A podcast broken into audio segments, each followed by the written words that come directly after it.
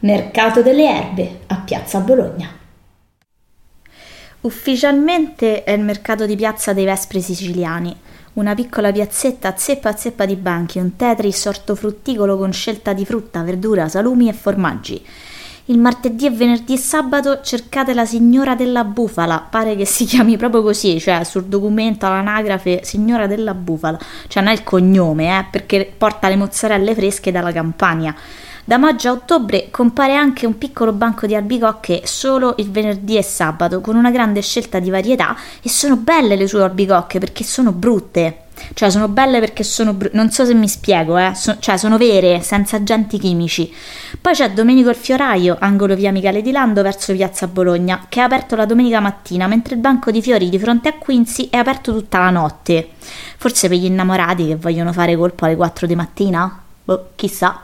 Comunque, controllate i giorni perché è un porto di mare, quindi si sa. Però a noi ci hanno detto così.